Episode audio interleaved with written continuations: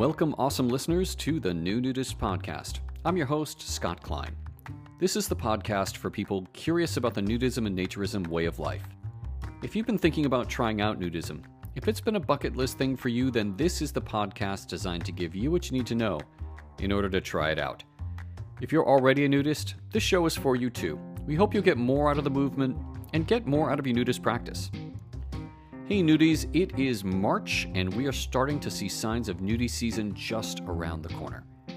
And even as the pandemic continues, there will be opportunities for us to be socially nude in responsible ways. And we're just going to have to get creative and be flexible. So, in today's show, we're going to hear from Mandy. She's a nudist, naturist, nudie, whatever you want to call it, in the Seattle area who started the Skinny Dippers Club, a non landed nudist club We'll hear about her journey to nudism and how she came to found Skinny Dippers. We'll also hear Evan Nix's interview with Sarah Schrank, professor of history at California State University Long Beach, and author of the book Free and Natural Nudity and the American Cult of the Body.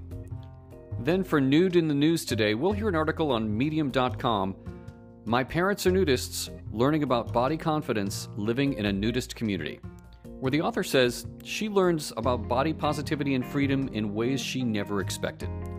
All of this coming up next in lucky episode 13 of the New Nudist Podcast. Stick around. Hey everyone, I hope you are doing well out there as we get closer and closer to being able to be nude outside. Although, my Canadian listeners, I'm sure you are rolling your eyes right now saying, hey, dude, we have been there already for a while and you guys are completely hardcore, and my hat is off to you. You know, I live in uh, Southern California, and uh, Dan Carlson from the Meandering Naturist blog. If you haven't checked out the blog, check out Meandering Naturist. And uh, you know, we've been talking about getting together early this week and uh, to do some nudie hiking, and it's going to be like in the early, low 60s. I don't know. Yeah, we're gonna we'll do it. We'll do it just because you know it's nudie hiking outside, but it's a little little little chilly. And um, again, I'm sure Canadians are going, "Wow, that's that's completely lame." But wherever you are listening right now, I hope that you're able to practice some form of nudism or naturism in the ways that are available to you. This could include uh, checking, connecting with other like-minded individuals, either virtually or in person, through a non-landed naturist club. And uh, simply put, a non-landed club is is a club of of individuals who don't have necessarily a, a place where they uh, have a membership to.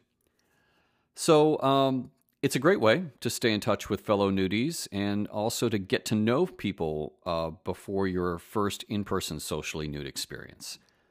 I recently got to know uh, Mandy Zelenka. She's the founder of the Skinny Dippers Club, it's a non landed naturist club.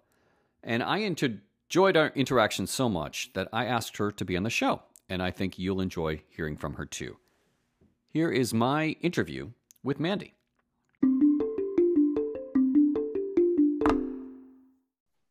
Mandy, thank you for joining us on the new Nudist podcast thank today. you for having me. So, why don't you uh, tell us a little bit about yourself? Uh, my name is Mandy Zelenka, and I currently reside at Tiger Mountain Family and Nudist park in Issaquah, Washington, which is about 45 minutes outside of Seattle, depending on traffic. And in the fall of 2019, my husband and I decided to ditch our swanky mid century modern, beautiful apartment in West Seattle. oh, it costs $2,400 a month, though. So I, do, I don't like that. Yeah. Uh, and we traded that in for an RV in the woods, which is something I never thought I would do. And it's not because living in an RV for me is weird or even living in the woods is weird. It's just like, you know, that's kind of an aspect of camping that I didn't really like growing up. sure, sure. that I was, and now you get it every exactly. Day. There's a lot of mud that is involved with um, this sort of lifestyle, but you also get like un- unlimited fresh air from the trees and unlimited, you know, spring water and this beautiful view at night because you're nestled in the middle of the woods. So, I mean, you know, for a girl that really likes high speed internet. yeah. it can be a little challenging. Yeah, but the the things that offset it that help with like mental health and all of those other things that come with it have just it's been really a, a treat and an interesting experience to just like dive into this lifestyle and see what it's all about and it's been a little bizarre. Well you, you know certainly living at a park that's going full on oh, yeah i don't mess around uh, you know in, into that way of life. No no that's that is not timidness.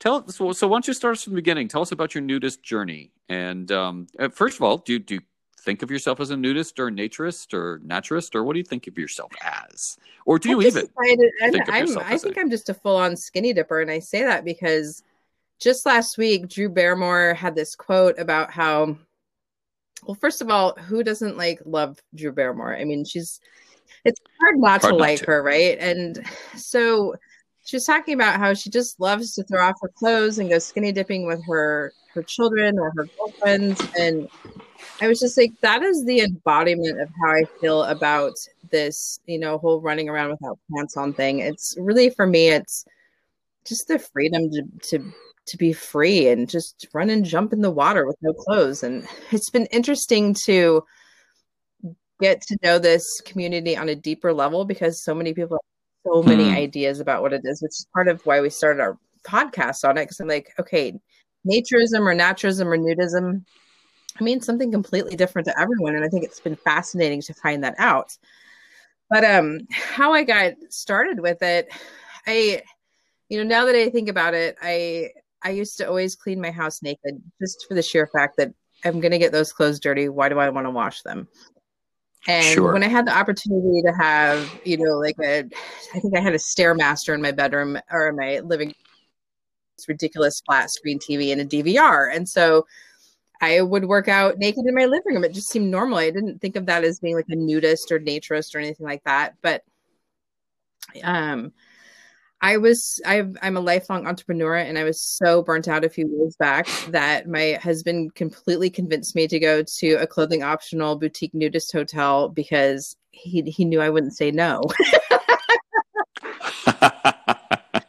and, now, did he have sort of a nudist background? Um, he had he had a nudist background as a kid in Boy Scouts and just you know being a boy. Sure. Um, but he he found it again middle aged as well, going through if you want to call it a midlife crisis or you know a reawakening of oneself, whatever you want to call it. Let's uh, let's I like the second one. Let's go with the second. And so he actually, I had been doing a lot of um, work online because I was I taught marketing and branding and courses um, and Instagram and all the good stuff. And so I was teaching online. I had a lot of Facebook groups going on at the time. And so he was like, I'm going to jump into a few nudism, you know, Facebook groups in the area and see what I can find. And, you know, now I've found out through some members of our community that Meetup is a really great way to do that. And now we have yeah. that option as well inside of our community. But, you know, at the time, that's how he found his new group of friends. So he had already been doing it for a year or two when he invited me to go. And so I was like, okay, he's he's basically sussed out the situation on all of this. It's he wouldn't be asking me to do it if it wasn't safe. And I totally enjoyed myself. Tell me about the first time you did it. Like you were first time you were socially new um, with people other than your husband. It was pretty simple. Like and and it was the environment for me. Like I'm very much about Palm Springs, warm weather, weather, palm trees.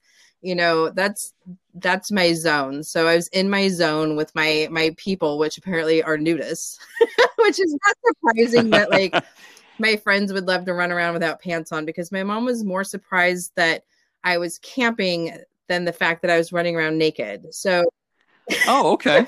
All right. So that that wasn't too off brand for you. Not at all. I, I was like voted most okay. unique in high school. My stepkids are like, of course, that's totally something Mandy would do. You know, it's not surprising, but you know, it is interesting when you learn that your tribe are nudists. It's not um, surprising it's, it's, though, because I was a hairdresser for two decades. And Okay. Everybody has a hairdresser they love. Everybody has a Mandy they love. So it's like, you know, hairdressers are always in the, of course they're they would be in alignment with skinny dippers right like They're all Sure. status quo disruptors. So, you know, now that I think about it, it totally makes sense, right? So, we're at this wonderful pool in one of my favorite cities, relaxing, and I'm the only one wearing a bikini. And by day three, I finally realized like the only person that cares about this effing bikini is me. Like, who am I? And Yeah. it's 90 degrees. I want to get in the pool. and, you know, yeah. Did did did is is you know I, t- I talk to a lot of women who kind of have very similar situations. They start off with a bikini, hang in there, a- a- and there's a moment where they just say, "That's it." Uh, you know, and, and do you remember that was there was that moment for part you, of it was it was dusk. it. I'm not gonna okay, so we'll start off with some good Yeah, lighting. Like, I'm okay, the sun to go down a little bit, and then I'm gonna test those. sure, Um, sure. Yeah, that I, I get that. You feel a little yeah, less but it's helpful because when you're in the right place with the right people, all the people were so supportive and friendly, and they were all instead of looking at me like, "Why are you wearing a bikini?" They were looking at me like with these kind eyes, like, "Okay, it's new for her." Mm, I don't experience that Yeah. at at nude camps or nude parks or nudist parks in the states. I've only experienced like shame for wearing a bikini, and so part of that's part of what draws me to clothing optional because it's I find that it's more my people, they're more laid back, less rules. I feel like this whole movement is about body autonomy, yet some places are trying to tell you what to wear and what not to wear. So it's very confusing to me. Um, and Mhm. I, some of them I like I understand why they have those rules. I absolutely do, but um, I just find for being able to have more people like they feel like they belong, less judgment is always helpful. And I find that there's less judgment with clothing optional. Um, and I just have always had better experiences with those. And that's part of what has been guiding me with Skinny Dippers Club because there are so many people that are nudists or naturists or naturists and their partners aren't. And I totally understand why they aren't. Um, because for many years I wasn't and my partner was. But if you can do it in a safe environment with someone who knows the ropes, who helps you feel comfortable and like you belong and all of those things, it's a wonderful experience. And I want people to be able to experience that more. But you can't do that unless you have a safe environment for those people to do so. And so that's why, for me, safety with Skinny Dippers Club is so important to me because I want those people that are in our community that want their partners to join, I want them to feel safe doing so. And I don't think that's the norm right now. Yeah. Let's I want to come back to Skinny Dippers Club and, and talk a little bit about that. But when you when you finally got that bikini off and you and you went in the pool, how wh- how did it feel? It was one of the most wonderful feelings of my entire life. It was so freeing. It it felt like when you're at that age before you're a kid, before like any of your parts get too big, there's no hair, you know, just everyone is just Yeah. free to run around naked because it doesn't matter. And it actually reminded me of when I was a kid, all of the kids on my block were boys.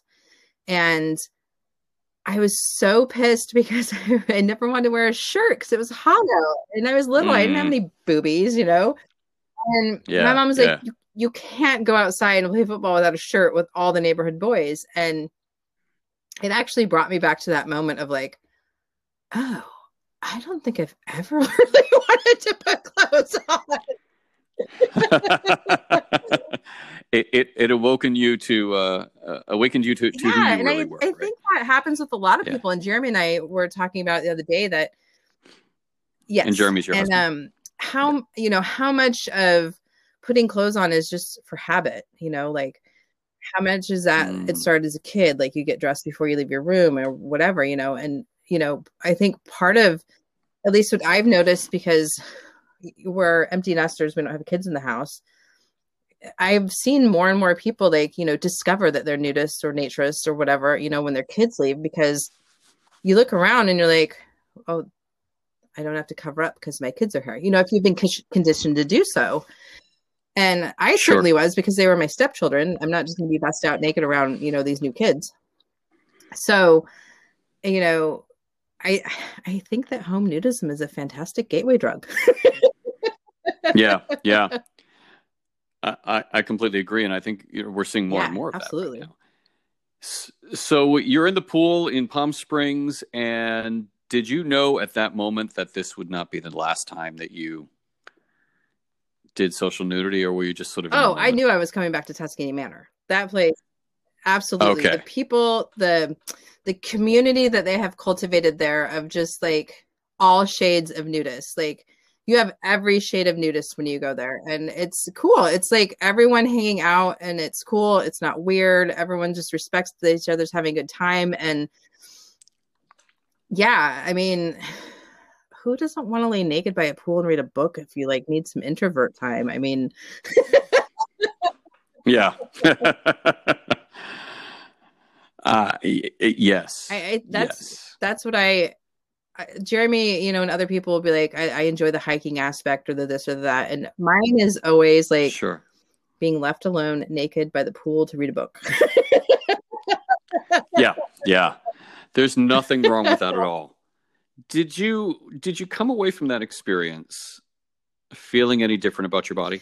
yeah, which is another interesting thing that I think about all the time. You know, women have such, and men too. I, everyone, everyone, Men too. everyone um, has body positivity issues for the most part, and so it's interesting because I find that like running around in a bikini isn't a big deal anymore, and Hmm. it's just like what was a big what used to seem like such a big deal is not a big deal anymore and you know besides the fact most of us grew up most of us older people because young people grew up with internet and more varied um, shapes and sizes of people i think you know i feel like the body positivity movement from you know at least from the female sector that i've seen and now i see it coming more into everyone else it's been going on for a few years so you know that's kind of been a thing for a while but um shit i forgot what question was you asked me no, did you did you feel differently Oh, yeah, about your yeah. body um, after that experience? Yeah. I've always been a I've always been a really body positive person, but what I found most interesting and and I know this gets talked about a lot because you grew up with you typically grow up with what you see in magazines or online or whatever. When you see real people Sure. in a person, it is a completely different ballgame of what people actually look Hmm. like. And you know, when you start seeing people's surgical scars and you know tattoos in some of the most interesting places and you know all the myriad of like I have a birthmark I don't even think about but I, when I run around naked everyone sees it and it's not a big deal but it's just like nobody has a perfect fucking body. Just take your clothes off and hang out. Yeah. Yeah. Eh, yeah eh, eh, and that's a freeing moment i think when, when you get to that moment where absolutely. you realize that that really it's not like a victoria's secret shoot. Um and even a victoria's secret shoot Right. isn't really a victoria you know isn't isn't reality too either probably like right? Well they're starving they're airbrushed all of that you know so there, there's all of this. But yeah you're right it, you know when you see actual human bodies uh, of all shapes and sizes it it does it gives you a it- it- perspective that you don't care ever less. get unless you engage in that activity. Yeah. Did you regret it at all for a single moment only because I was ducking out on some responsibility I, I should have been doing to do it. But I was so burnt out, I couldn't actually do the thing I was. Res- so I was supposed to speak at this thing Ah. called Alt Summit, which is a really prestigious thing for creative entrepreneurs. And it's not like me to drop the ball on things. And so I knew going into it, if I was not doing something that was so important to me, that it was going to be a turning point in my life. I just I didn't know what it meant yet, and yeah. now that I understand the mental health aspects of this, um, you know, for people that are overwhelmed, it's great.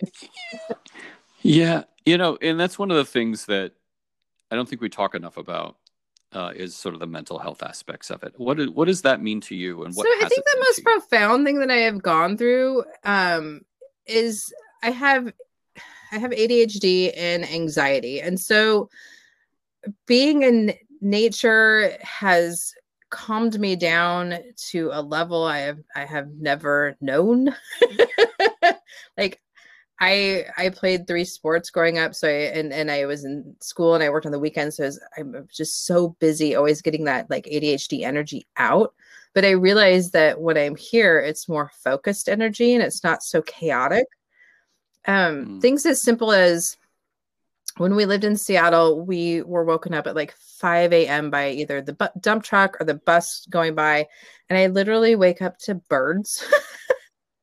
it's just calm and quiet and just like lovely. And it's had a live, I mean, it's people have an, this effect happen to them when they, when they do it on the weekends. But, you know, when, when you're living like that every day in the side of a mountain without like that kind of disturbance, it's, yeah.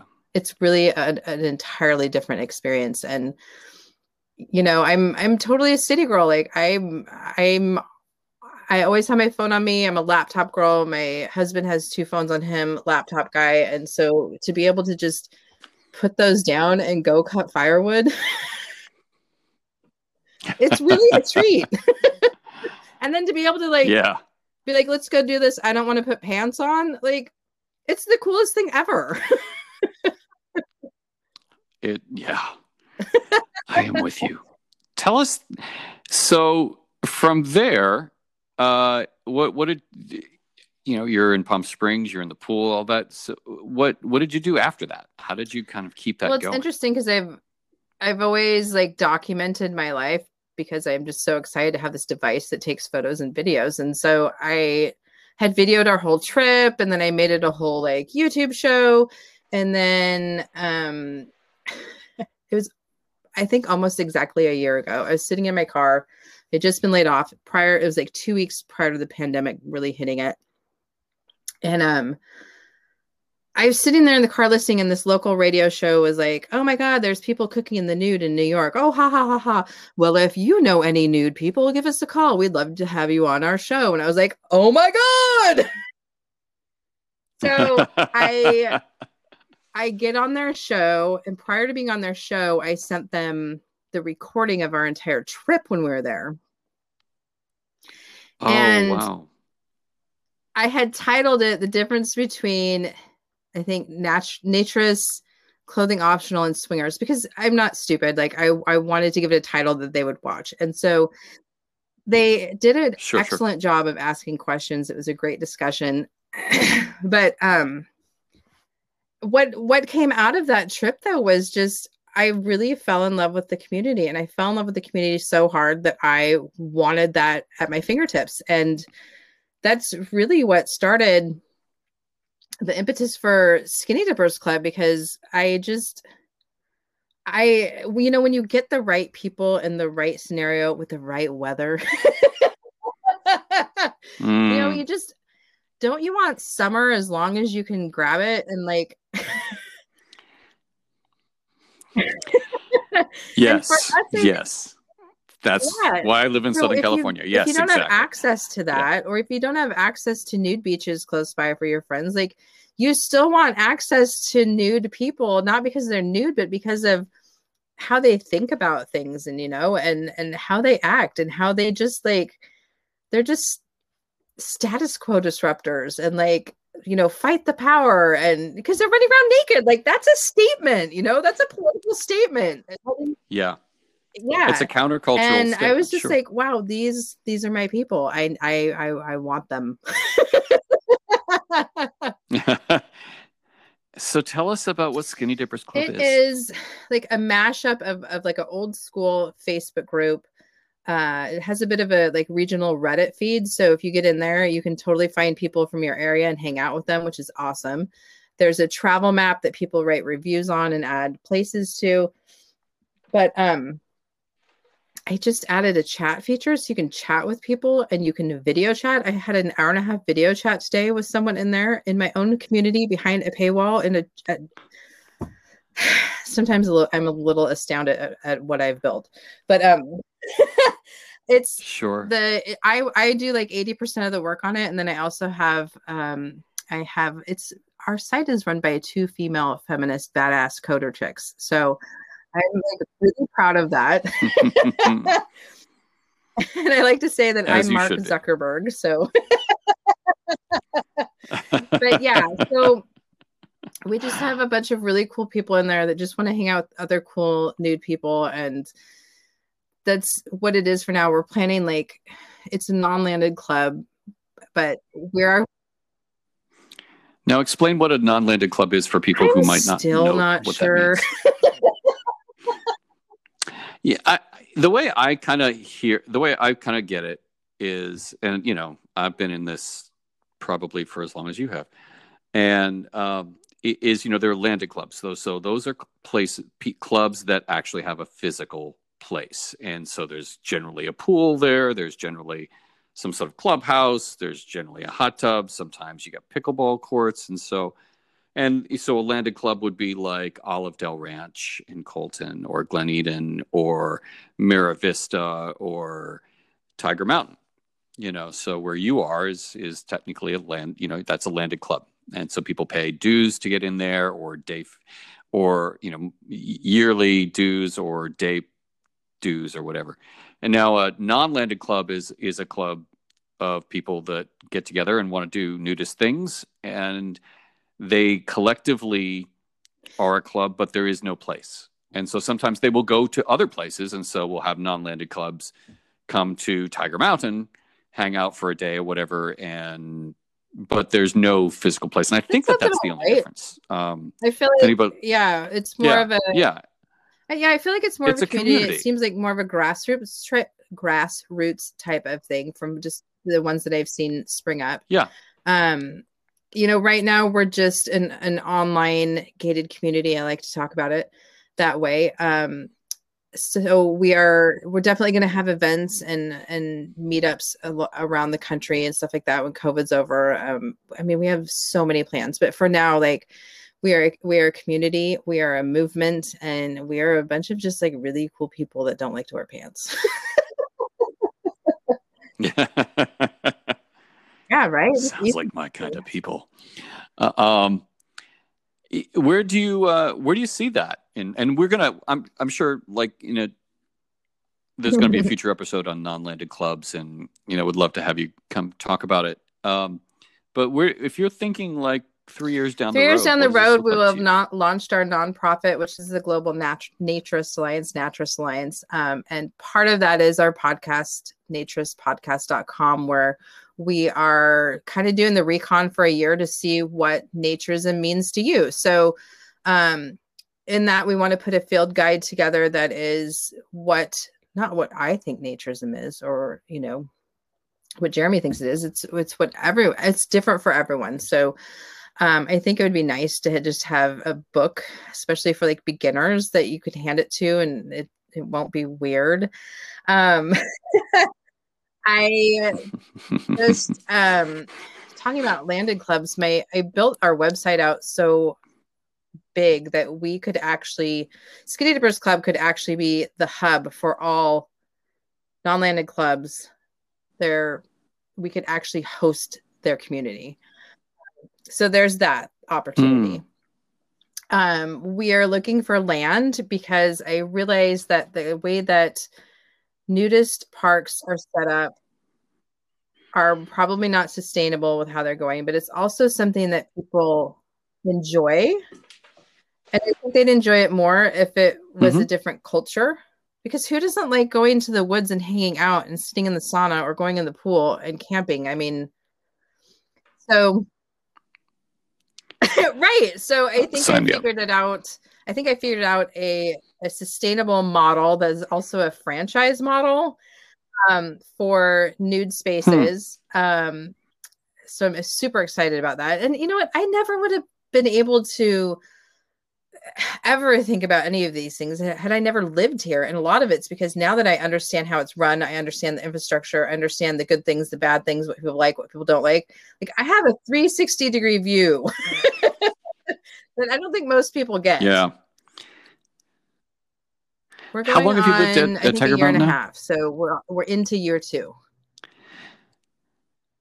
And, and so in Yes. such a strange year, Uh, you know, uh, so ha- have you both been working So, from? Jeremy Home? worked from home in the beginning, and that was a nightmare. So he actually went back to his physical office, which is fine. I got laid off at the beginning of the pandemic, so I've been home alone this whole time, and I'm I've been so grateful to have this to work on because I I would have gone nuts had I not had something to do.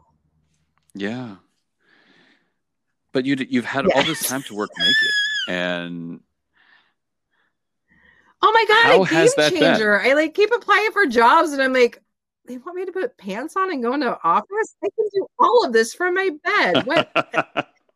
yeah, it's I'm spoiled. But not not only can I work naked though, I can just walk out of my house and work out, and like I throw a coat on and go work out. Like that's amazing. Yeah. what is what is the best thing about living at a nudist park or a nature Two things: park, chores. Like opinion. who wants to put pants on to take the garbage out? I mean, that's clutch. And you know, with that, you end up seeing a neighbor who has a cup of coffee in their hand, and you say hi. That's really, it's really fucking cool to walk out of your house and have morning coffee with your neighbor or Friday night bonfire. Um, that was awesome because it's like living in a neighborhood with all of your friends and you all know you know party at the bonfire friday night except you just walk down there with your 40 and or you know whatever it is that you're drinking or doing and you don't have to drive home Yes. um but the other one is is definitely obviously the minute the sun comes out you can run outside and and and be in it naked. I mean it's so cute because Yeah. when the sun comes out in the spring like the first sunny day i i love working from home because i can be here for the first sunny day in in spring. And everyone comes out of their house i'm getting tingles talking about this. Everyone comes out of their house without clothes and we're all just like yeah you're naked and we're just like cheering each other on and that is not something i ever thought i would ever experience and it's one of the coolest things ever yeah That sounds amazing. What who doesn't know about your nudie life in your um life? everyone knows but i've i've i've always been an open book so Yeah, you don't seem like you know you're going to be No, hiding. and this I mean, my of people, youngest, right? just Um, because he's younger i was like and he's he's my favorite i'm not gonna lie but i was like oh, what's he gonna think yeah right the and, uh, others are going to hear this. he was like yeah when do i get a visit and i was like yes oh, he's 16 so i wow. have old is two step kids that's why they're living with me but um Yeah. yeah. he's totally intrigued I, that kid is so smart i'm i'm like i'm i'm building an empire so you can run it because your brain is so smart you'll probably make me There way more money than i ever would so and these places need to be sustainable so We're going to need 16 year olds. Absolutely true. Absolutely, absolutely true. So, so most people in your world know Yeah. about your nudie life. And anybody ever, as you were telling them, anybody push back? Anybody like you know drop you, ghost you, you know, kind you of know back to that whole like concern? I've hung out with hairdressers my whole life, and you know, yeah, my So you've been entire around life. open-minded My people for a long time. grade school experience, even though it was at a Lutheran private school, it was like the cheapest private school you could go to. So you know, it wasn't like we're wearing uniforms and it's you know thousands of dollars, and that was super diverse. My high school was super diverse. I mean, I've just I've really, really, really lucked out in the spaces I've been able to be in my entire life with it just being like super relaxed and Totally. What would you say if there's a woman listening right now who, you know, maybe was in your pre nudie shoes, right? Uh, who was somebody who's been thinking about this, maybe thinking, okay, maybe I'm going to go with my partner and we're going to go to this clothing optional place in Palm Springs. And I don't know if I'm going to take my bikini off. I don't know. We'll see. I'll be open to it, but maybe. I don't know. What would you say to her, to that woman who's thinking about this and not sure she could actually follow through with it, I would say it's Um, the best thing sure in the it's for her. entire world if you go with someone that you trust and that will put you in a position that you feel like you belong, you feel safe, you know, you aren't going to get ridiculed for taking your clothes off.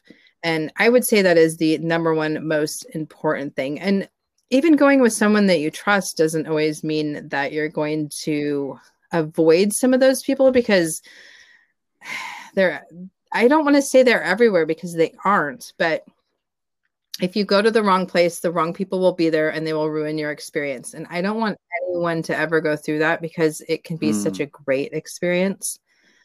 Um which again is Mhm. why I'm so into this like I one of my main missions is to create events where you never have to say go with the right person to that event. Everyone knows you go to a skinny dippers event, you're taken care of. Mm. Like nobody has to do all this ridiculous recon to figure out if there's, you know, Trump flags there. Is there going to be something else I have to worry about? Crazy lurker older men. Like I I enjoy this and have it's been such a positive experience in so many ways that I want more people to be able to experience that. Got it. So for that woman who was sitting there, you would you would say Yes. try it with someone who you you trust, who's got your back. Yeah, and go go to places do it. where other females have had great experiences so um you know lupin lodge i've heard nothing but good things about people's experience there i absolutely loved my experience at the Willamettans in eugene and oregon um we talked about tuscany manor and palm Mm. springs those are three places on the west coast that i can abs- absolutely say i had a wonderful experience at and i would go by myself Actually, I haven't been to Lupin, but I've I've Awesome. I've heard nothing but good things, and I, I know they're a good place. Yeah, I haven't either. I haven't either uh, been there, but um, I think there's a lot of Yeah, well-intentioned some point. people that say, "Yeah, this certain place is great," but unless you are a black person in that experience, or LGBTQ, or white woman, or you know whatever have you, you could have a completely different experience there. So. uh, That's the thing, I guess, as a woman No to question. woman, I have noticed about the nude, nudist, naturist, whatever community is that because it's predominantly written and talked about by straight white men, that's typically the perspective you'll get. So just be aware of that, of who you ask about the experience. yeah, yeah. So if, if if somebody asks me as a straight white man, uh, you know, what what is my experience? It's going to be different than asking you.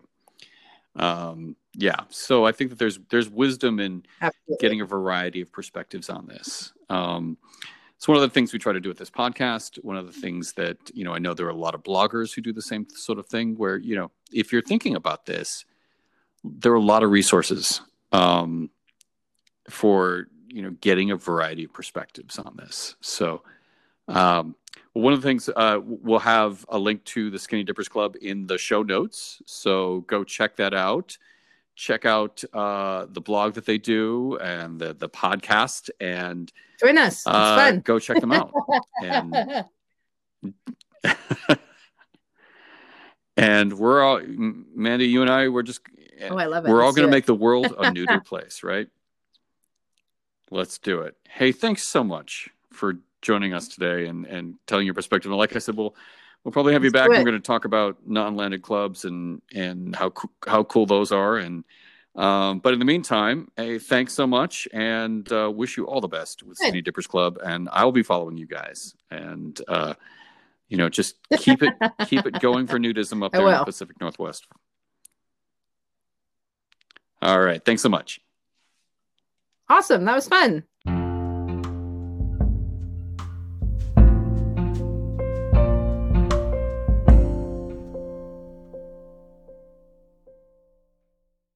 Hey, Evan Nix, how's it going? Hey, Scott, doing good. How are you doing?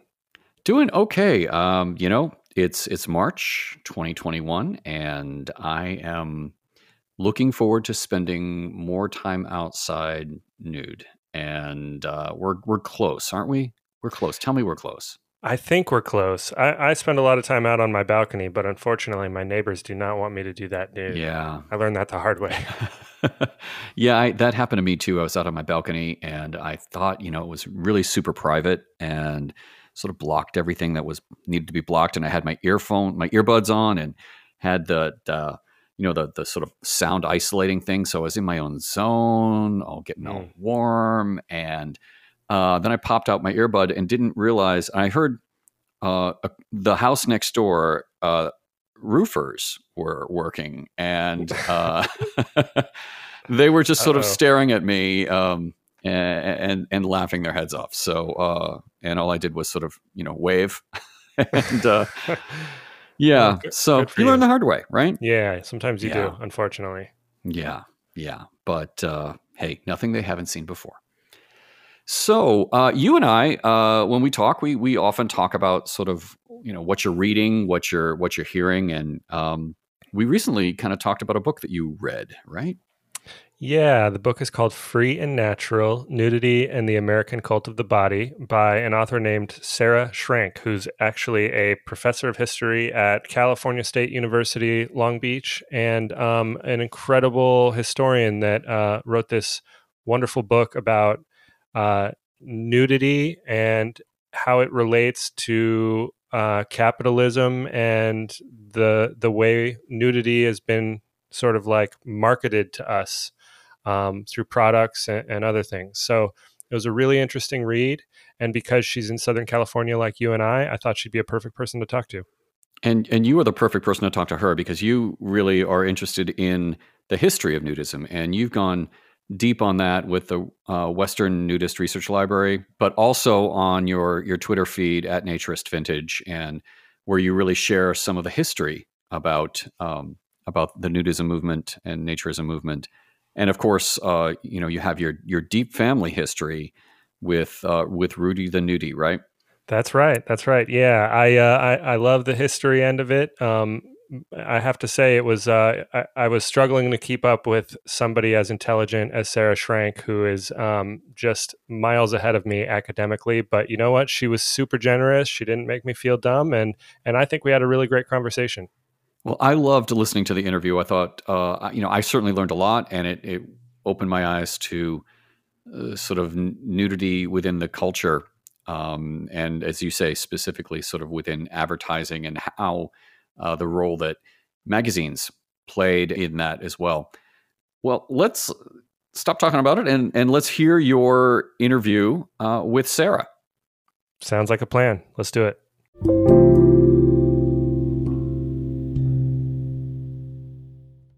Sarah, thank you for joining me today. Nice to talk to you. Nice to talk with you too, Evan. Thank you for having me. I wanted to reach out to you because I learned about your book, Free and Natural Nudity and the American Cult of the Body. It's uh, an excellent book. I really enjoyed it. Uh, and it sort of broadly, for people listening who maybe don't know about it, it, it covers an array of topics related to nudity and consumerism. I wonder if you could talk a little bit about what your sort of thesis was for this book? Like, what's the elevator pitch uh, for somebody who's interested to know more about it? Um, uh, well, thanks, Evan. It's a great question. And essentially, the project started off as my interest in social movements and social movements connected to the body and trying to identify a type of body culture that maybe went around or, or challenged kind of the narcissism of American consumerism and so much of the pressures that are placed on us to shape our bodies in certain ways. And so when I was thinking about this project in, in its earliest days, I kind of came across nudism that seemed to be a great example of this very thing of creating a social movement tied to the body that challenged um, contemporary mores and also tried to challenge the materialism of 20th century American society. And then as the book was unfolding, I was seeing all of these connections to contemporary wellness culture and the marketing of products that are you know deemed authentic or natural as naked and of course there was really nothing naked really about naked juice or naked jeans and so i kind of went into it with a kind of prehistory that the social movement of nudism seemed to be trying to articulate, and then landing in American lifestyle consumerism, where the body is that much more commodified. And so it produced an arc that I had to fill in the middle parts of. And that's in large part what the book is about. Um, but it's also about you know very genuine efforts to create um, a relationship between urban human beings and a, a, some sort of notion of natural, however um, conceived or contrived that might be. So there's something very humbling, I feel, about the characters in my book. Yeah, that's so interesting, and it's interesting to hear that it that it evolved as you learned more about it. You know, I think a lot of research tends to do that. Um, did that happen in any other ways? Yeah, absolutely. And it, and it tends to happen with historical projects like this and, and academic ones that you, um, I certainly threw out a very big net when this project began um, over 10 years ago. And I was planning to do a very big study of American body culture writ large. So, eh, you know, nudity would be one piece, and alternative health culture would be another piece, and, you know, vegetarianism would be another piece. I, I, it's, it's, a long time ago, but it was, but it ended up, you know, be, casting a net so broad um, that it was going to be unworkable as a singular um, monograph. And so I had to focus it. And with the nudity stuff, the nudism, what really compelled me was a research fellowship I had at the Wolfsonian Library, Special Collections in South Florida in um, Miami Beach. And they have um, a very good collection of nudist magazines and I believe it's the Robert Young collection. And so I was there for a better part of a summer and I you know, read through hundreds, if not a thousand, nudist magazines. And what really struck me, and these are the magazines that go back to about 1929, 1930, um, all the way through the 1970s, and was was this sort of amazing effort to be unerotic, right? Not an erotic exercise. And that's kind of sustained, although the book, my book talks about when it can't be sustained as well. But what really intrigued me were these efforts to um, incorporate nudist life, which was so connected to natural environments and going out into rural areas and escaping cities, into people's own living spaces. And so this starts happening in the 1930s, but really comes to fruition in the 1950s. And that's when I saw this connection that was both a paradox and another form of contrast between this impulse towards natural life, the free and natural experience, and living living within the confines of sort of post World War II American um, consumer comforts, and them seeming not paradoxical in the way in in the sort of visual culture that the magazines laid out. So already that conflict was built in, and so that was really where the nudist part of my project really began. And then of course you end up having to research the earlier period, how social or, um, nudism develops in the United States, and then of course I wanted to follow the story through to the present day as best I could. And so the consumer culture relationship was very much part of the embryonic um, conception of the project. That's so interesting. And um, having read a lot of nudist magazines in my personal work with the Western Nudist Research Library, I can say that I've had that similar sort of feeling reading through those old magazines and their, their sort of uh, effort to really paint this movement as wholesome and family focused, and almost to the extent where nudity is not even the focus of it. Um, but but sort of going back to that discovery of um, the architecture aspect. Um, eh, you, write about Richard Joseph Neutra and his uh, architecture of homes for nudists. Was that a part of that sort of embryonic idea? Is that something you discovered through research? Yes, um, I did. In fact, Richard Neutra shows up in a issue of oh i forget which nudist magazine it's in my book i just there's a number of them their titles sometimes run run together but neutra sure. is interviewed by, I believe, his secretary, who is also a yogi. And so it was this kind of amazing moment when, um, you know, nudism and yoga and architecture, mid century modern architecture all came together. And I was tipped off to that document. Um, that when I was uncovered at UCLA, actually.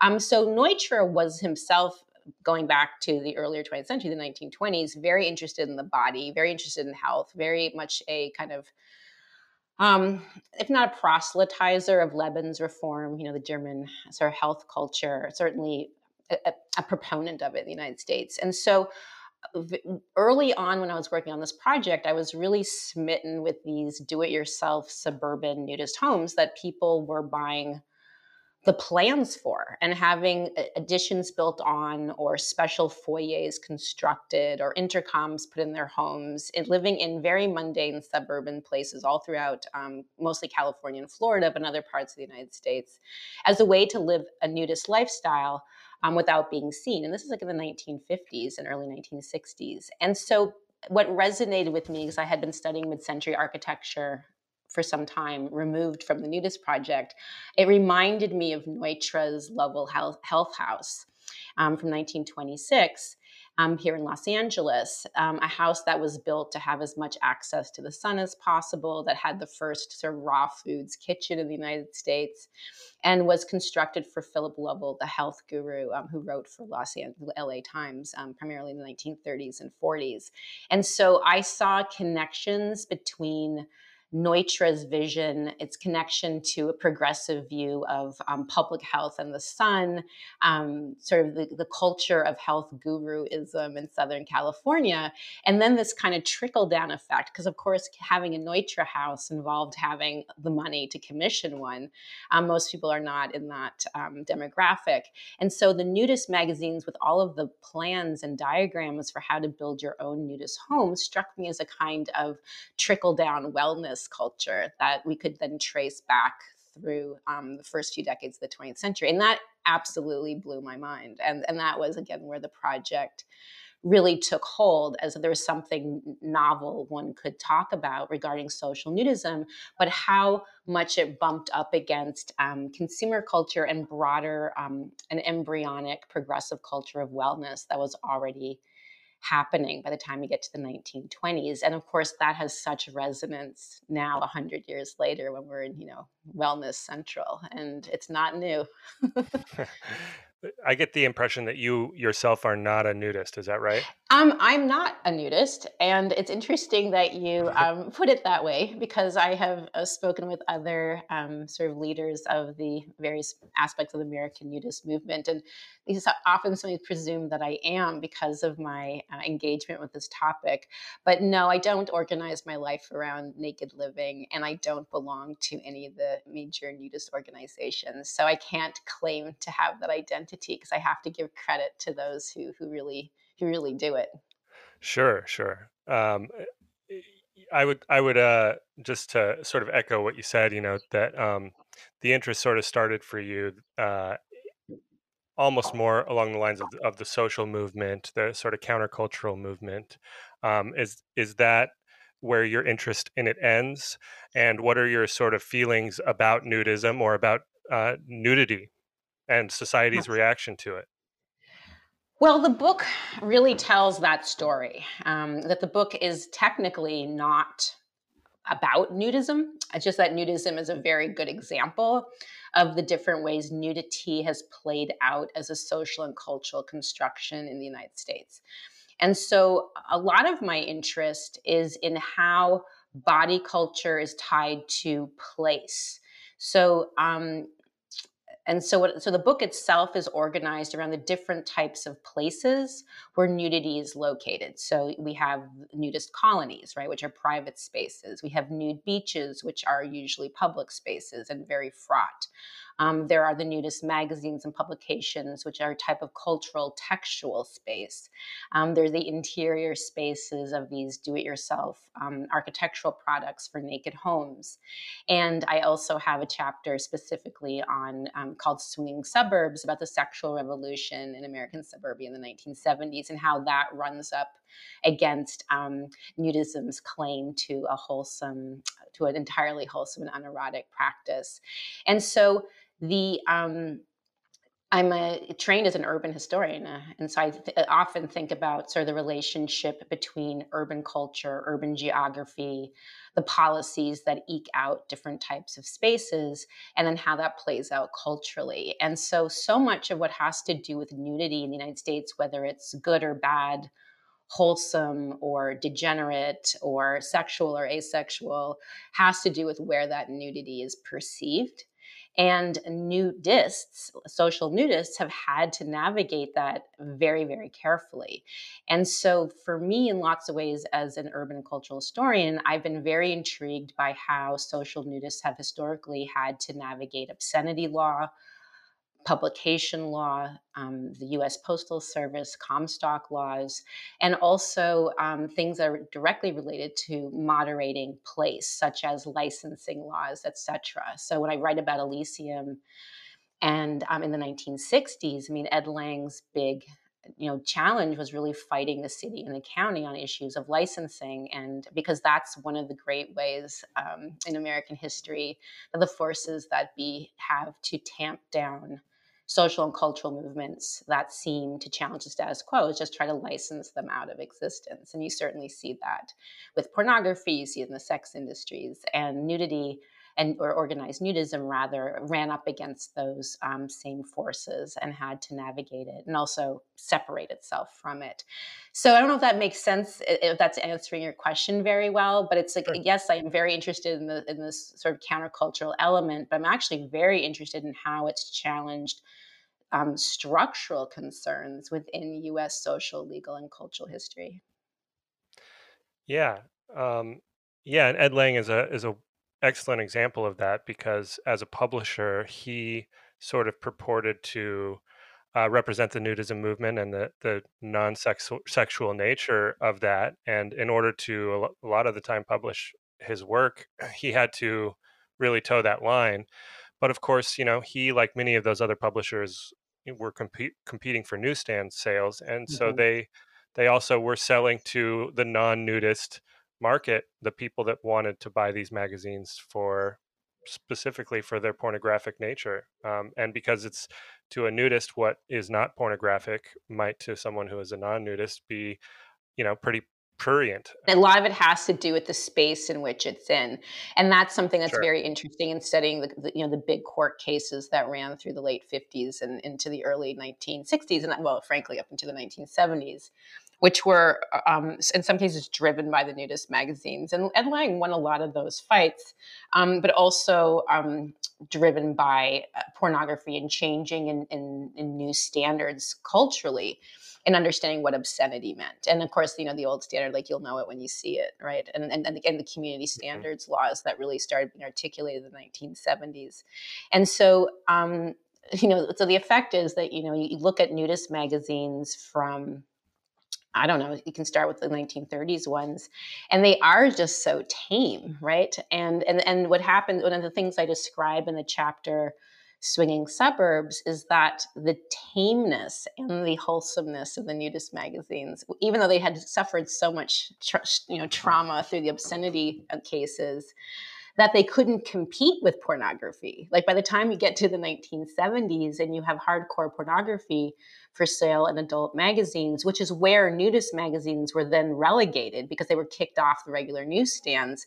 Nobody wanted the nudist magazines because they were just, you know, cutesy little pictures of people having picnics or taking a hike. And then eh, meanwhile, they could actually have genuine pornography. And that was in many ways the death knell of the, you know, nudist magazine in the United States. And there, of course, have been a few that have held on, but not the original ones, and not nearly with the um, diversity of, of title right? Like if you look at the sort of the heyday right. of the nudist magazines in the late 50s and early 60s, I mean, there were dozens and dozens of them. And now I think there's two. Um, and that's because it couldn't compete with um, pornography. So the, so the liberalization of print um, sexuality did not do nudism any favors, which is an interesting, I found a very interesting irony.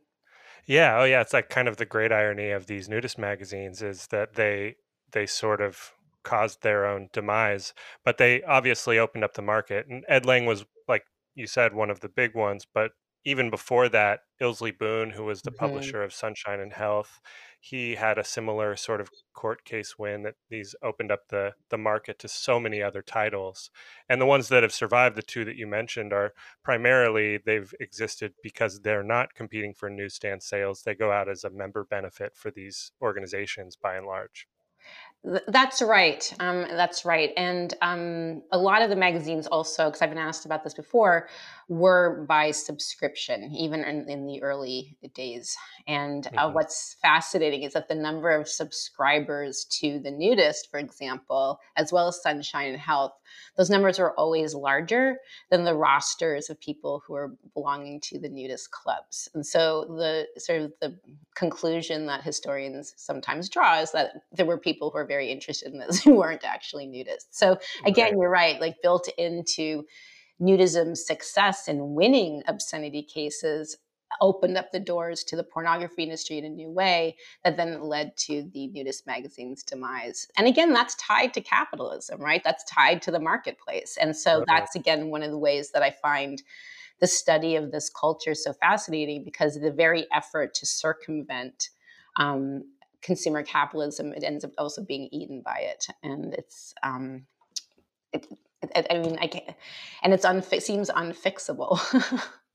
yeah, yeah, it's sort of in the nature of the beast. Yep. Um, but you know, it's interesting too because while those magazines were certainly, I think, selling to a market of people that weren't necessarily interested in the article, so to speak, they certainly acted as uh, you know an in for some of those people and and i think probably converted some people to the nudist way of life so they effectively you know marketed nudism to non-nudists i think as well.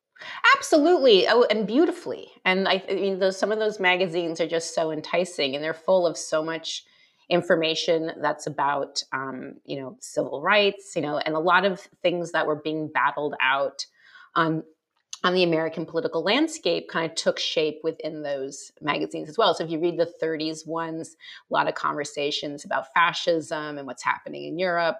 Um, you read the magazines from the 1940s, it's discussing the war and what's going to happen after the war and how do we maintain our practice.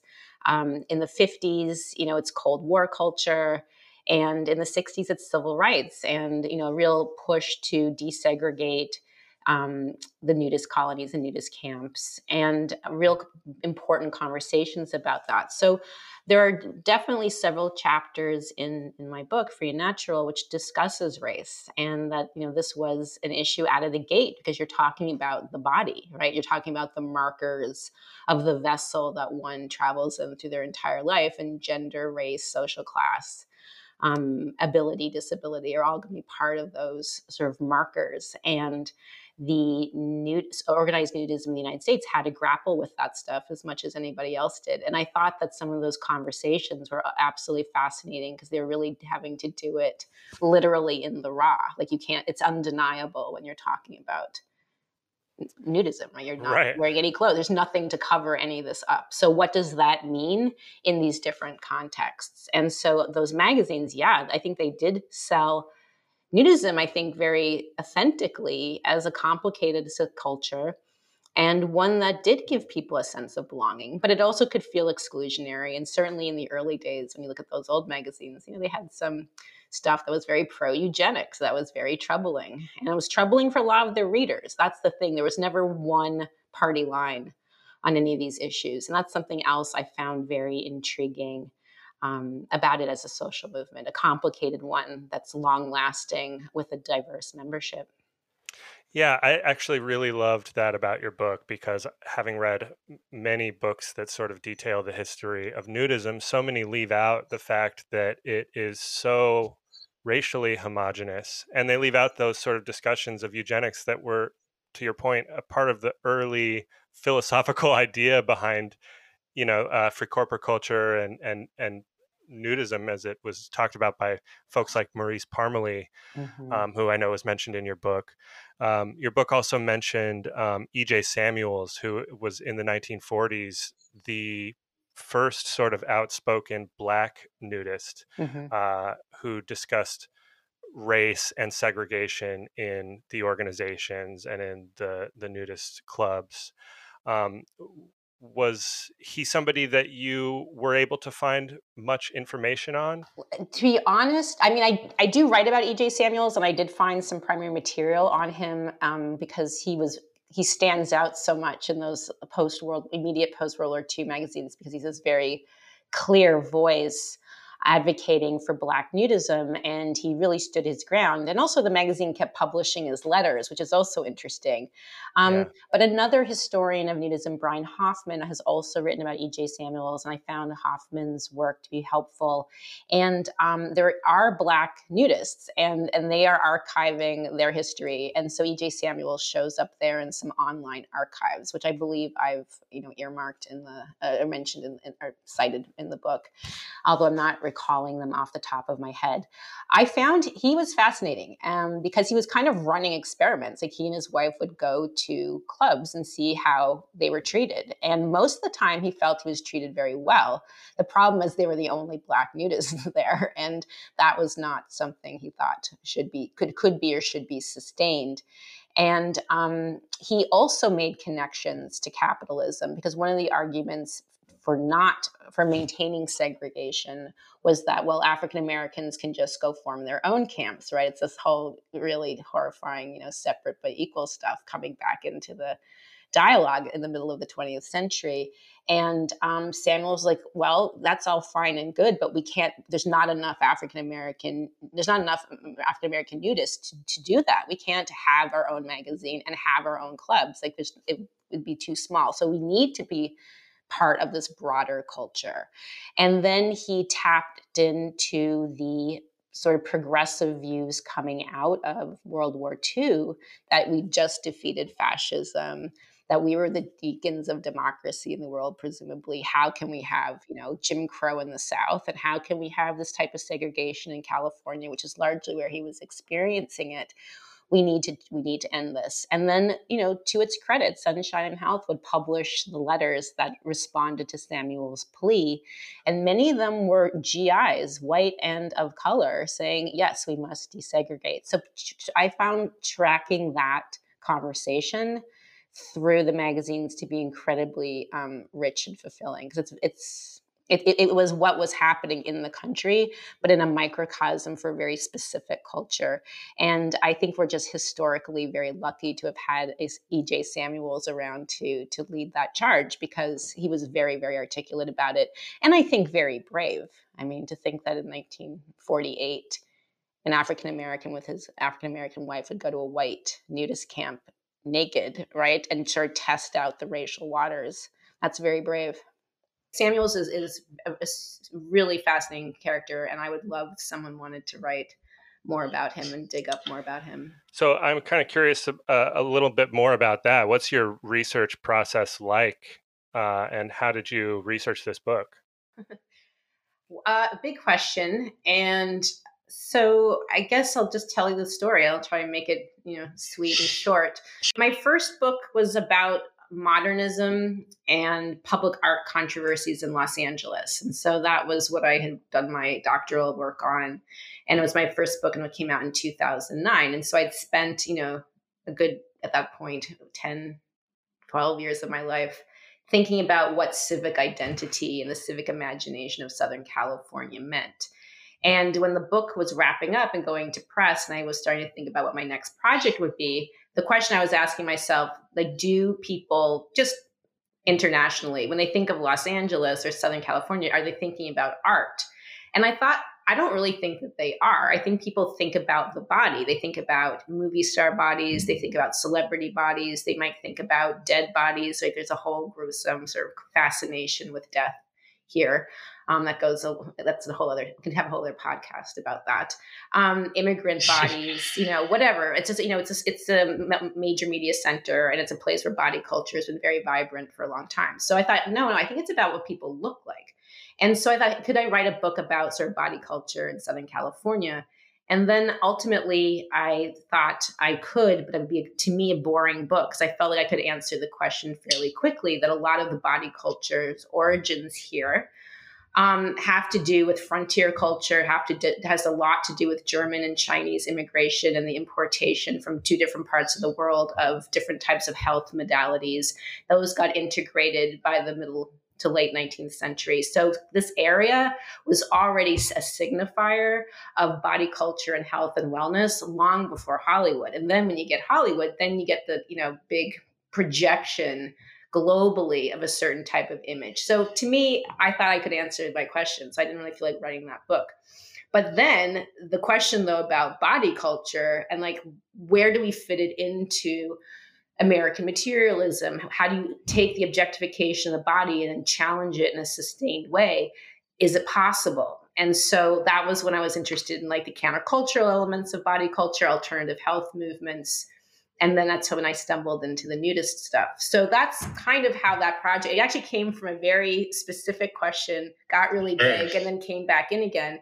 And wow. then my research process is that of many historians: is that you read a lot, you read as much as you can of the secondary literature. And at the time, I was, still wasn't really working on nudism. I was working on body culture. So, American fitness culture, or origins of alternative health culture, mid century architecture as ties to progressivism, and you name it. And then I um, had a sabbatical and got to work at the Huntington Library, got to work at the Wolfsonian in South Florida. I did um, I went to some other archives, Palm Springs, Palm Desert have stuff also. And I just dug up all this primary material that was spatially based. I was interested in like what the desert has to do with the story. What does the city have to do with the story? Um, but then the real deal came when a I found the nudist magazines, right? Because they're so rich, and when I encountered the Southern California Naturists Association and um, Rolf and Gary, who um, reached out to me and me to them. It was sort of a syncopated exchange, if memory serves. Sure. And they have all the Elysium. They have many of these Elysium documents. Very generous and very trusting of me um, to let me to use them. Um, I mean, and that was a very important moment. So I got to, you know, use Nudist's own private collection of material as well as stuff that was housed in some of our major research libraries. And that's how I ended up not using your library because actually I was going to, and it was closed. It was closed for a patch of time right when I was in the thick of getting the stuff together.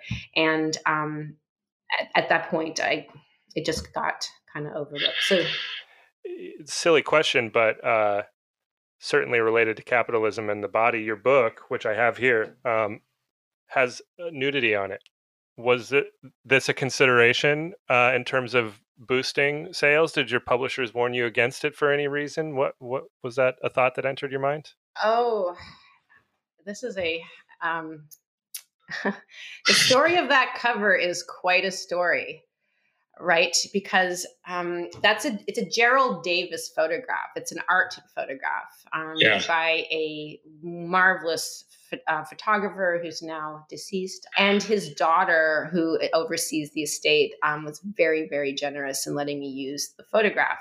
Um, I actually did not choose that picture. I mean, the picture is, is it's reproduced in the in the, the monographs. I discuss it um, and discuss him, but the um, the design team at Penn, you know, University of Pennsylvania Press, who published my book, they're the ones who chose it for the cover, and of course, I was thrilled. I'm like, yes, I thought we would put, I was expecting to put like a 1940s sunshine health jacket on it, like something that looked kind of campy, you know, and, sure. and maybe, you know, but not particularly racy. And then they went with this, and I was thrilled, thrilled, thrilled. And then um, there were people in, at Penn who had some second thoughts. And then we discussed going with something else. And I just kind of stood my ground and said, that's that picture captures this entire story because there seems to be nothing free and natural about this couple, right? Kind of awkwardly perched on their suburban Florida sofa, right? Yeah. But at the same time, there's something so just who cares? Like we're just doing our thing and gonna watch TV, and and so and you know they're looking away from the photographer, and so it, it is that free and natural thing in this really um, peculiar, disconnected type of environment. However, I will tell you, Amazon initially said they would not sell my book because of the jacket. That they would only wow. they, they, they were going to censor the jacket on Amazon, and I couldn't believe it because I mean Amazon sells pornography, and I was like, that you sell actual pornography. This is a book about nudity and nudism. It's a monograph published by an Ivy League press, and there's not really much to see. It's it's more implied. You do see someone's breasts, but And um, Penn, to its great credit, fought them on that. And so Amazon reluctantly sold sells and continues to sell my book without um, bl- blacking out putting pasties on the yeah on it but it was a fight it was a fight and strange and it's just i guess and it's i, I can't i was I, when it was happening i was like i can't believe i'm living the experience of my historical subjects right right well uh, there's capitalism for you mm-hmm. um, I, this is sort of a stock question, but what do you want people to take away from your book? It's a great question. And it's one that my answer probably changes whenever I'm asked it. I think that there's something really humbling about people who organize themselves to try to live a certain way that's gentle and beyond the bounds of what are considered the normal mores dictated by society or religion or the state at any given time and to try to sustain it i mean really it's been sustained in the united states for about 100 almost 100 years at this point to have mm-hmm. recorded it so diligently um, and that it has resonance now. Like millennials and increasingly Generation Zs who encounter my work are flabbergasted by flabbergasted that there could be a culture that was about nakedness like about all of the bodily parts and not and it's not just about hookups and sex. They can't they just they, they literally can't believe it. And so i'm like you, you have to believe it. You have to believe that there's a way people can envision themselves living beyond um, perhaps erotic charge but also beyond the pressures to conform and and to do so with a I think a lot of sense of humor. Like news are very funny people. Like a lot of humor about it and mm-hmm. glee and um, joy. And if that you can get from my book, despite the fact my book tells a sad tale. Like I mean, it tells a tale, tells a tale of appropriation. It tells a tale of you know it points exploitation, but it's also telling a tale of like just the sustained social movement in a culture that doesn't always really reward that very much. And it's been, and so, and it keeps going and it keeps changing and evolving, growing and shrinking, right? You know, the, one of the great fears in American nudism about 20 years ago was that it was just going to die off, right? That, that between the sexual revolution, AIDS, um, um, new gay politics, that nudism was just going to be this kind of weird relic of another time. And it has actually seems to be surging back um, with people such as yourself who maybe are you're generationally removed from relatives who are part of it.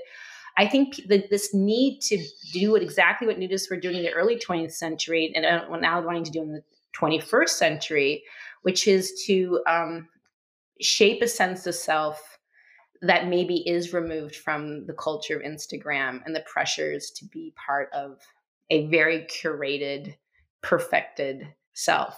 Now, there are intersections, right? There's nudist youngsters who go on Instagram with their beautifulness, and it's like ends up being completely, you know, it's like the point's been missed, but that other aspect is still there, and that's just the story of the whole thing. It's like constantly running up against those mores, which ebb and flow with the political climate, with where we are vis-a-vis religious culture, um, with changing attitudes about sexuality, which are always ebbing and flowing. Um, attitudes about the body change. And so there's a beauty in that. There's a yeah. beauty in that sustained movement forward. And, uh, you know, long may it continue. God, I feel like we could talk about that. We could do a whole other podcast about that. But um, but I relate to that so much because I am an elder millennial. I think you picked up on that. Uh, and I and I do see that. You know, there is this sort of on the one hand, this very like selfie driven, yeah, like uh, very image forward culture, particularly on social media. But I also see a lot of um, people embracing ideas of body acceptance and and using nudity to fight against that specifically on Instagram and on social media.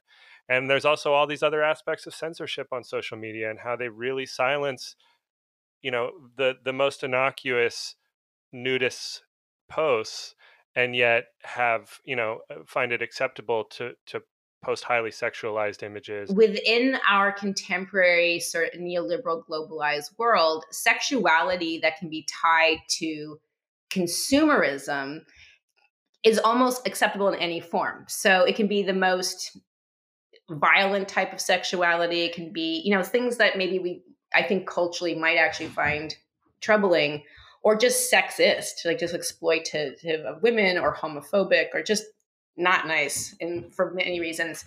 But if it's somehow tied to the marketing of products or like hotness, right? That's we seem to have an endless tolerance for it. And, and and and challenging it is very is actually becoming increasingly difficult.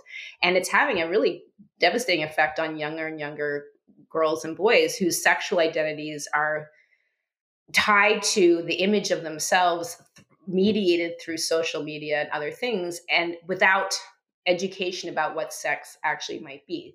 And yet that we let live and fester um, meanwhile, sexuality that can be very open and freewheeling and you know not tied to marketing oneself but is just tied to what people just kind of want to do. It's not really anybody else's business.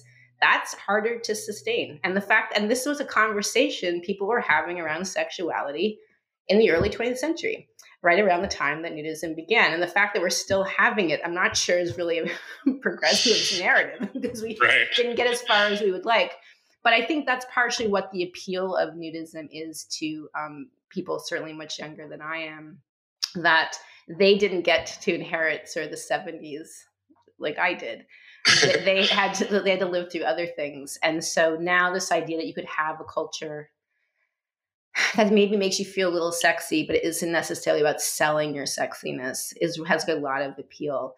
And um, I have students, you know, who read my book in, in American history classes and are, like I said, absolutely blown away that there is a world where um, sex and the body can kind of be separated out in a way that seems healthful, healthy, not like the body is somehow some sacrosanct thing that we must never touch, but that it's something, it can be something else and can be politicized in a way that's not monetized.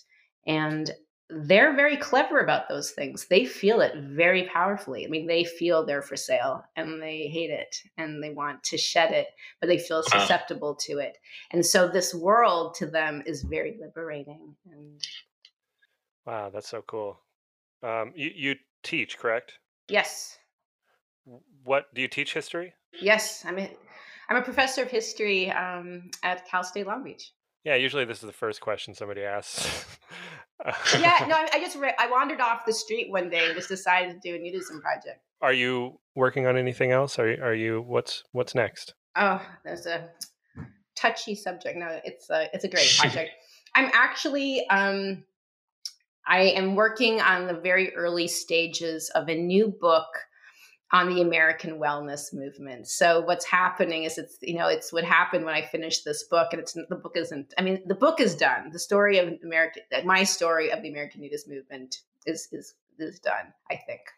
It's not it's not complete. It's uh, there could be other people to write other parts of this, but I, what I had to say I think is done. But it opened up so many other questions about what these other aspects of alternative body culture are. So alternative diets, alternative health, um, the sort of the history of esotericism in the body. Um, and all this really ties in very much with our contemporary moment that everyone thinks is so California, like people being into tarot cards or you know um, astrology or raw foodism. And I'm like, oh, people, you have no idea. This is not unique to California, and it's not new. It is older than nudism. It goes further back and I'd like to tell that tale. And um, so I think that's what we're going to be doing for the next. That'll probably take me to retirement. That one. It's going to be a big book, but looking forward to it. Ah, me too. Um, I guess uh, for the conscientious consumer who wants to uh, buy your book but doesn't want to give their money to Jeff Bezos, uh, is there a place they could buy their book to support you? What? Absolutely. Um, and please do not order it from Amazon because Amazon, um, you know, try to block my try to block its sales. So right. I'm perfectly happy for you to buy it. You can buy it from the University of Pennsylvania website. Um, they so you know that's a major university press. You can order it straight from them. Um, you can also order it from bookshop.org. So that's a great because that supports local um, bookstores.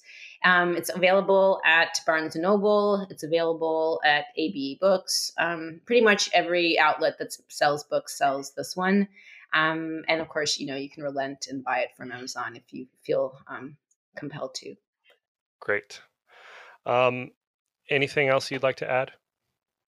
Um, just that I'm delighted that um, you invited me to speak with you today. This has been really a lot of fun. I hope uh, I hope I answered your questions. Okay. Yeah, thank you so much for taking the time to talk with me. I thought it was really, really enlightening and really cool.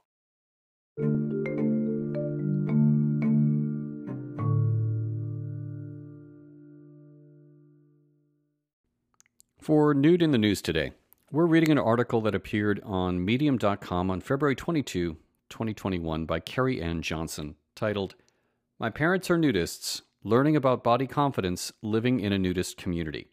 And I'm just going to go ahead and read the article, but I do encourage you to check it out. This last summer, this crazy COVID summer of 2020, I lived with my parents in a nudist community deep in the mountains of the Pacific Northwest.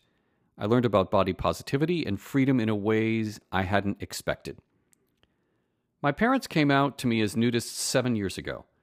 My siblings and I knew something was up when they seemed to have a lot of new friends and always had plans on the weekends. My stepbrother mistakenly thought they were swingers, but lately we figured out they were nudists. My aging parents had found a community of like minded folks and spent a lot of time at the resort.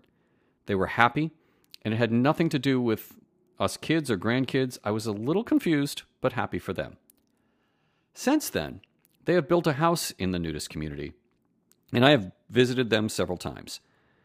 This year, due to moving back to the States and COVID, I found myself living on their property in the nudist community. My daughters and I lived in their fifth wheel camping trailer beside their house for the better part of a summer. My parents are nudists, but they are not nudists around kids or me. It's my dad, gross.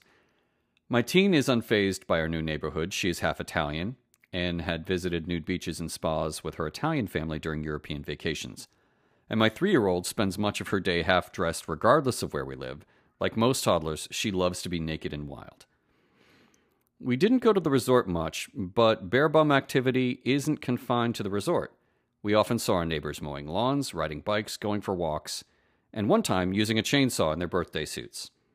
I can't stress enough how non sexual the community is.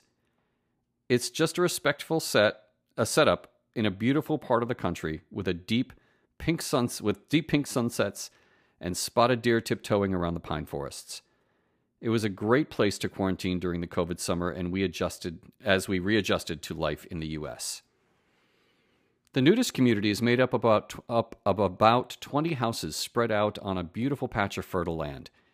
Each house has a few acres with some common wildlife areas that belong to the community. It is a gated community, and inside the gate, past all the houses at the end of the road, there is a family run nudist resort. This popular nudist resort looks like any other campground. There is a lodge, RV spots, pools, one indoor, one outdoor, campsites, and many hiking trails to explore. The only thing that sets it apart is that the people are walking around au natural. This resort is a popular place in the summer and often full. There are outdoor concerts, festivals, and fun runs. But this COVID summer, it was quieter than usual. I met many of their neighbors over the summer who are, of course, nudists and got to know a few of them. They shared stories about how the community has grown and changed. Out here, everyone knows each other and gets along. They celebrate milestones and have potlucks for every occasion. They tell me stories about wild Christmas parties past and Halloween hijinks. Everyone has a story about almost getting arrested for nudity. The neighbors are funny and warm and smile uh, and with broad smiles and bare bums. I wanted to learn more. I was curious about why people chose this lifestyle, so I invited a few members over for a socially distanced summer happy hour. About six of them came, all couples. They let me ask them questions and told their stories. I promised no pictures or names, just their stories. I was surprised to learn that nudism had zero to do with sexuality and instead I learned it was about freedom, acceptance, and confidence. The community members come from a wide variety of backgrounds, from engineering to nurses to Navy pilots. They were open to my questions and told me their stories about how they get involved in the community. Their stories were similar married couples looking for something, but not sure exactly what. The three wives I talked to all said the same thing. They were not interested, but decided to be open minded. In one case, her husband took her to, on a surprised weekend trip, and she didn't know it was to a nudist resort until they got there. She was angry, but decided to do the quick tour anyway. She didn't want to be rude. And by the time the tour finished, she stripped down and never looked back. Another woman said she wishes she had known the freedom and acceptance of a nudist community earlier. She and her husband joined the nudist community in their late 30s. The third couple came from a hippie background and already embraced nudity as a lifestyle. This couple started a local chapter of their nudist group in, in the mid 90s and quickly engineered this new housing situation association. All the couples who live here are now retired, but they struggled to keep their lifestyle secret when they were working. One man, a neonatal nurse, was outed by a nasty coworker, and instead of letting it get him down, he opened up a dialogue and gave out pamphlets to his coworkers. He kept his head high despite snickers. He said many of his colleagues came up to him later in private with questions and curiosities about the lifestyle. A common theme that everyone talks about is acceptance of this lifestyle. I heard over and over again, over and over again, that feeling accepted, this that feeling accepted is a huge draw. It doesn't matter who you are. There are no pretenses or social economic hierarchies when it comes to socializing in the buff. The grown children of the community members have varying levels of acceptance. Some are, like me, and op- some are, like me, and open to it and happy to see their parents living their best life in a thriving community. But many barely tolerate it, only visiting on special occasions with strict rules about when grandkids can visit. One son of a member is a born again Christian and refuses to set foot inside the gate of the community due to its the community's devilish ways. We talked about common misconceptions. The most prevalent one is the idea that nudists are overly sexual predators. We are not swingers or sexual predators, said a retired Navy pilot who looks like Hemingway's, Hemingway's taller, older brother. So much so that his wife tells me that tourists often stop them and ask for photos when they are wintering in Florida. He explains that nature that nudism is not connected to social perversion. It's about freedom and acceptance. Granted, it is common misconception because there are nudist resorts that cater to different sexual appetites. These adults only resorts are much different from the family friendly ones that this community, uh, like this community, which are a part of the American Association for Nude Recreation, or AANR. This resorting community, like many others throughout the U.S., is focused on a family friendly atmosphere. There are specific, strictly enforced rules when entering. These rules are designed to keep the community safe and keep predators, as one woman says, looky loos, out. One question that comes up repeatedly, pun intended, is what to do if a man gets aroused. It is a pretty simple answer. Everyone has their own towel, and they always have to. They always have to cover up when needed. Pers- the personal towel policy also functions as a way to keep shared spaces clean and sanitary. Many in the small community out here would love to see it grow and get new, see new members but it has been a little slow lately. COVID and social distancing have taken a bit of a toll, but the members are optimistic. Hemingway's older brother tells me that most of his friends, most of the friends he's spoken to about it, are interested, but said they can't until they lose some weight. He finds this attitude frustrating because it's not about body shape or size. It's about freedom and being together. He encourages people of all shapes and sizes to visit a nudist community Another neighbor chimed in There is no judgment. It's about being your authentic self. Everyone is welcome here. The group shares stories about other friends and members who have had double mastectomies or have had or have physical disabilities. Their friends have shared that this community is the first time they have felt normal. We had a good conversation and I learned about learned more about why people choose to live their lives au naturel. And I mean, I get it. I'm a bit of a nudist myself, but in my own home, not socializing with strangers, but I get it. There's no judgment from me. Be kind. Don't hurt others. And if you want to weed your garden in your garden gloves and nothing else, do it. If you want to ride your bike around the neighborhood with a bike helmet and nothing else, fine. If you want to start a chainsaw and work boots and nothing else, well, have fun. And I'll call the ambulance if you need it. We all want to be free. Some of us feel the seduction of freedom while speeding down the highway on a motorcycle, others by dancing on tabletops. But for some, all it takes is to remove every stitch and be who they are. That's true freedom and genuine honesty. And I can get behind that. You might want to check that article out. Uh, there are links to it in the show notes. And uh, I have to say, I couldn't agree more.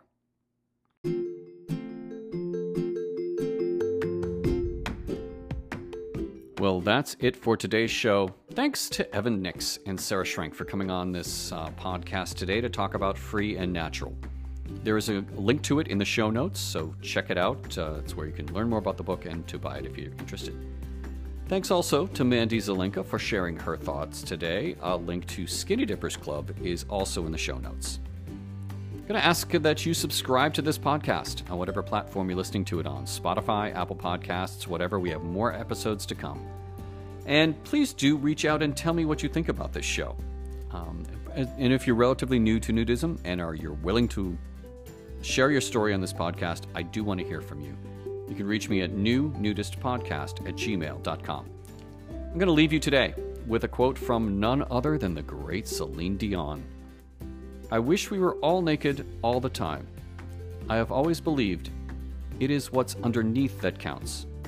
If we were all forced to be naked, perhaps we would start to see that a little bit more. I'm Scott Klein. Thanks so much for listening. I hope you have a great naked day.